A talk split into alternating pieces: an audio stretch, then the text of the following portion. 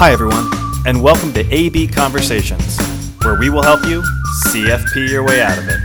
A podcast where you get into the minds of a couple certified financial planners on how we think and feel about everyday financial planning questions and what should really matter most to you.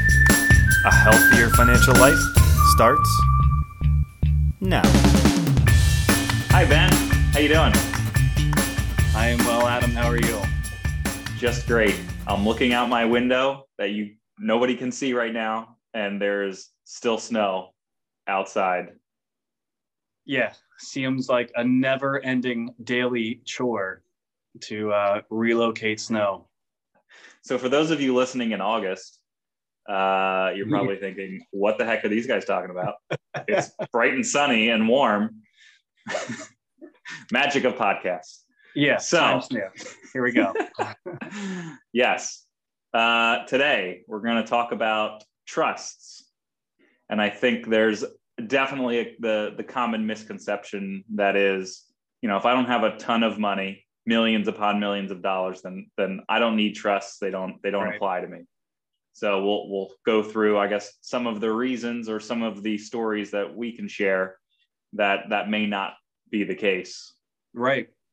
Yeah, and I think one easy way to think about that on on when would a trust be relevant is to kind of go through the exercise. If if today you had to give away everything that you own, like everything, we're not just talking financial accounts. It's jewelry, uh, mm-hmm. it's family heirlooms, it's house, property, car, everything. Yeah. If you had to give everything away, could you confidently complete those transfers without any reservations whatsoever?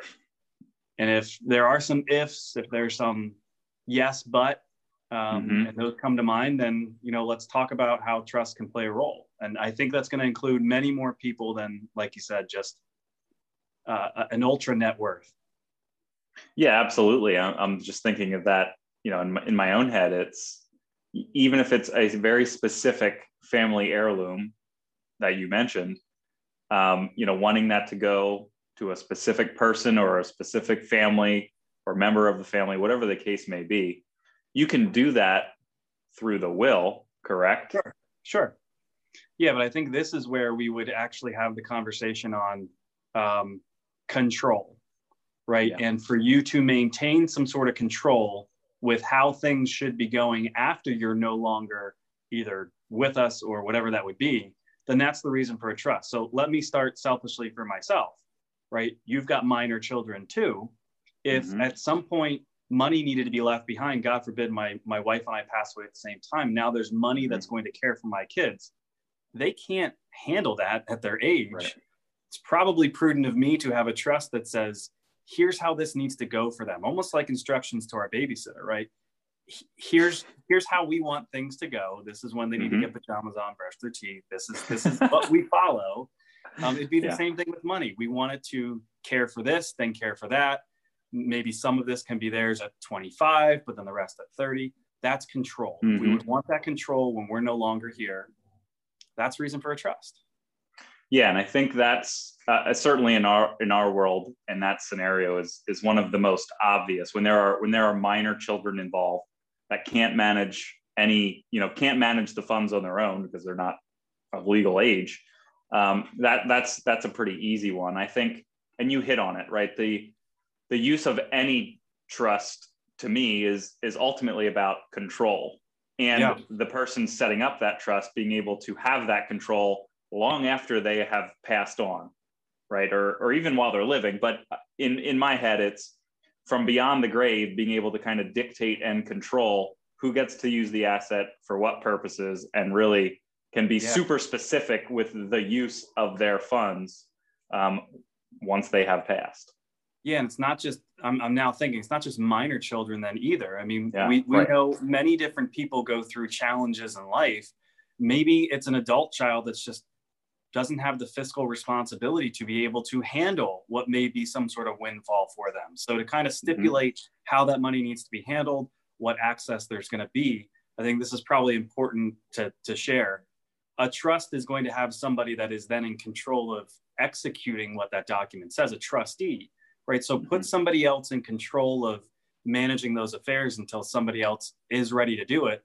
Or maybe there's situations where they'll never be ready, right? I think to right. yeah. a specific situation that we've been a part of for a specific client. She's mentally disabled. She's not going to be able to manage her own affairs. It was really important for mom and dad to make sure that she was going to be cared for, that money was going to be there to care for her, but she can't have access to that. She doesn't have the responsibility, and, and that may complicate other benefits that she gets. Right. Uh, other scenarios that you can think of where these trusts pop up for us?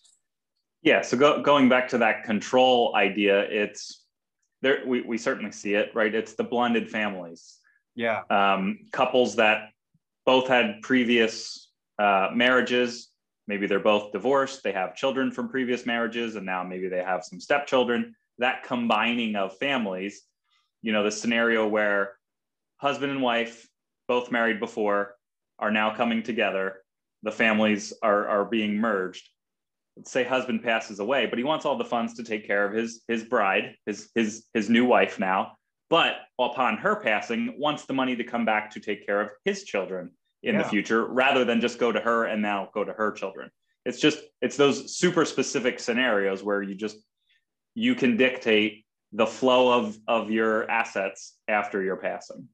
You know and we've seen that even outside of the trust environment just you know being really good about your beneficiary designations. Yes. And I, I think about a client situation we had last year where that wasn't that wasn't thought through right? Leaving mm-hmm. everything to your spouse then meant once you pass away the spouse can dictate where that goes when maybe that wasn't including the next level of heirs that you wanted to include. So i think that's a really good one. And that is more and more common you know as yeah. as dissolution of, relationships you know people go through challenges remarriage control, that one makes complete sense to me.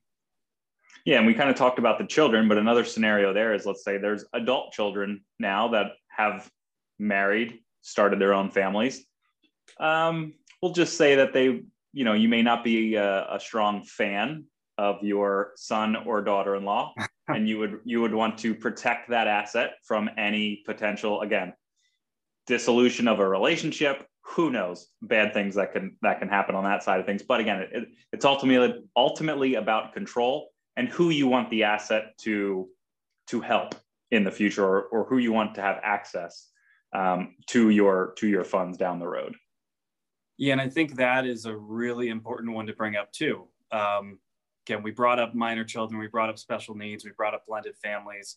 I think even when you want some sort of degree of control or privacy on what is mm. going where, you know, that's the other reason for trusts in certain situations. Again, depending on what the family wealth is, maybe that becomes more sensitive. But mm-hmm. you know, you're you're certainly able to not have a trust be as public um, right. as a will really could be.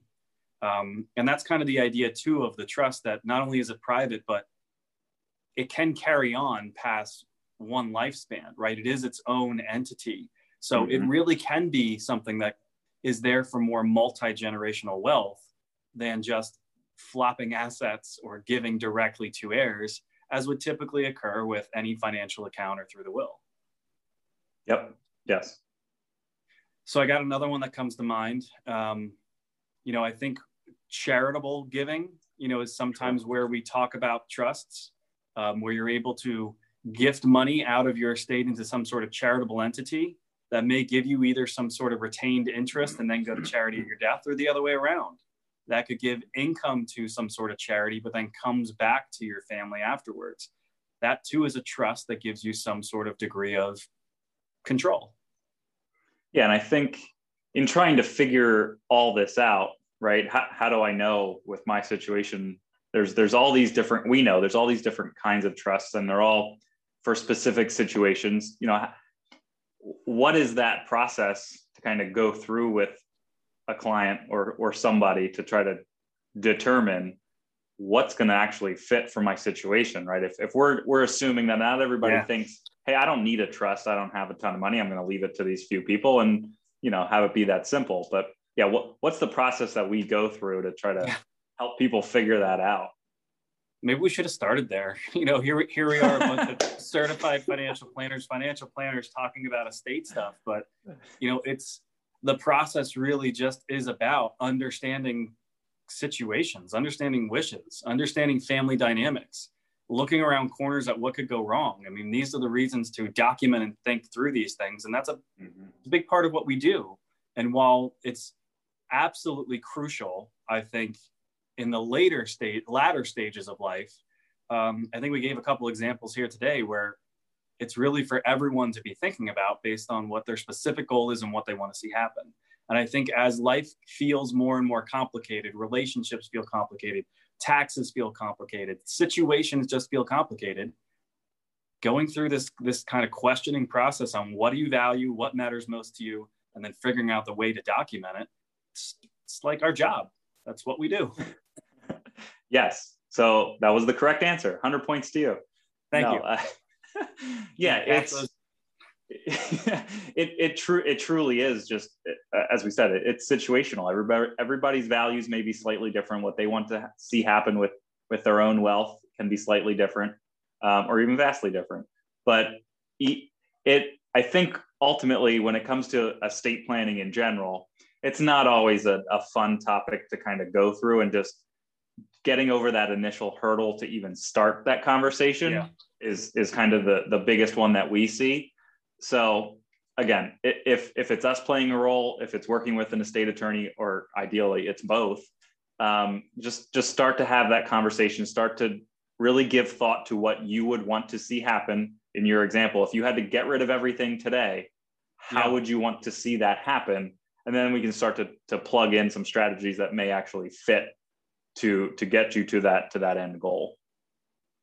Yeah, and maybe that's a good way to wrap this up. I think you know, we often look at ourselves as kind of that financial head coach that needs to bring together all these different facets and professionals in your life, the tax attorney and, and the, you know, estate attorney being the two other most prominent in our mind.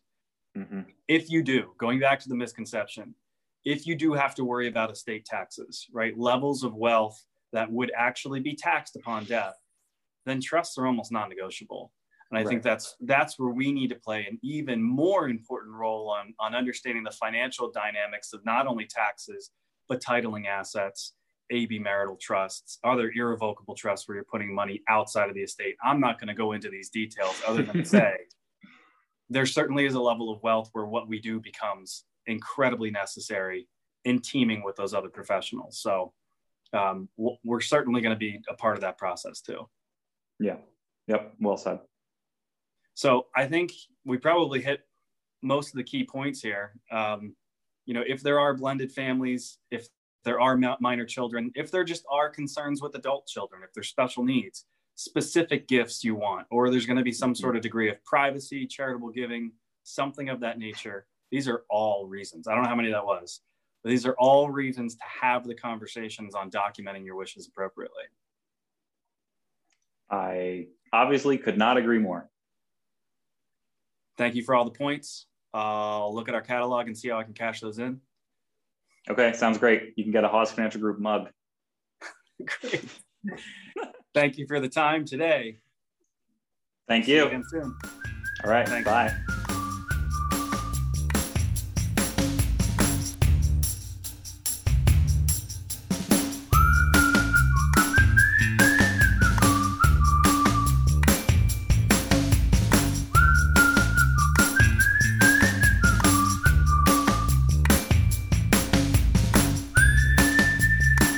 Hey everyone, Adam and I really appreciate you tuning in.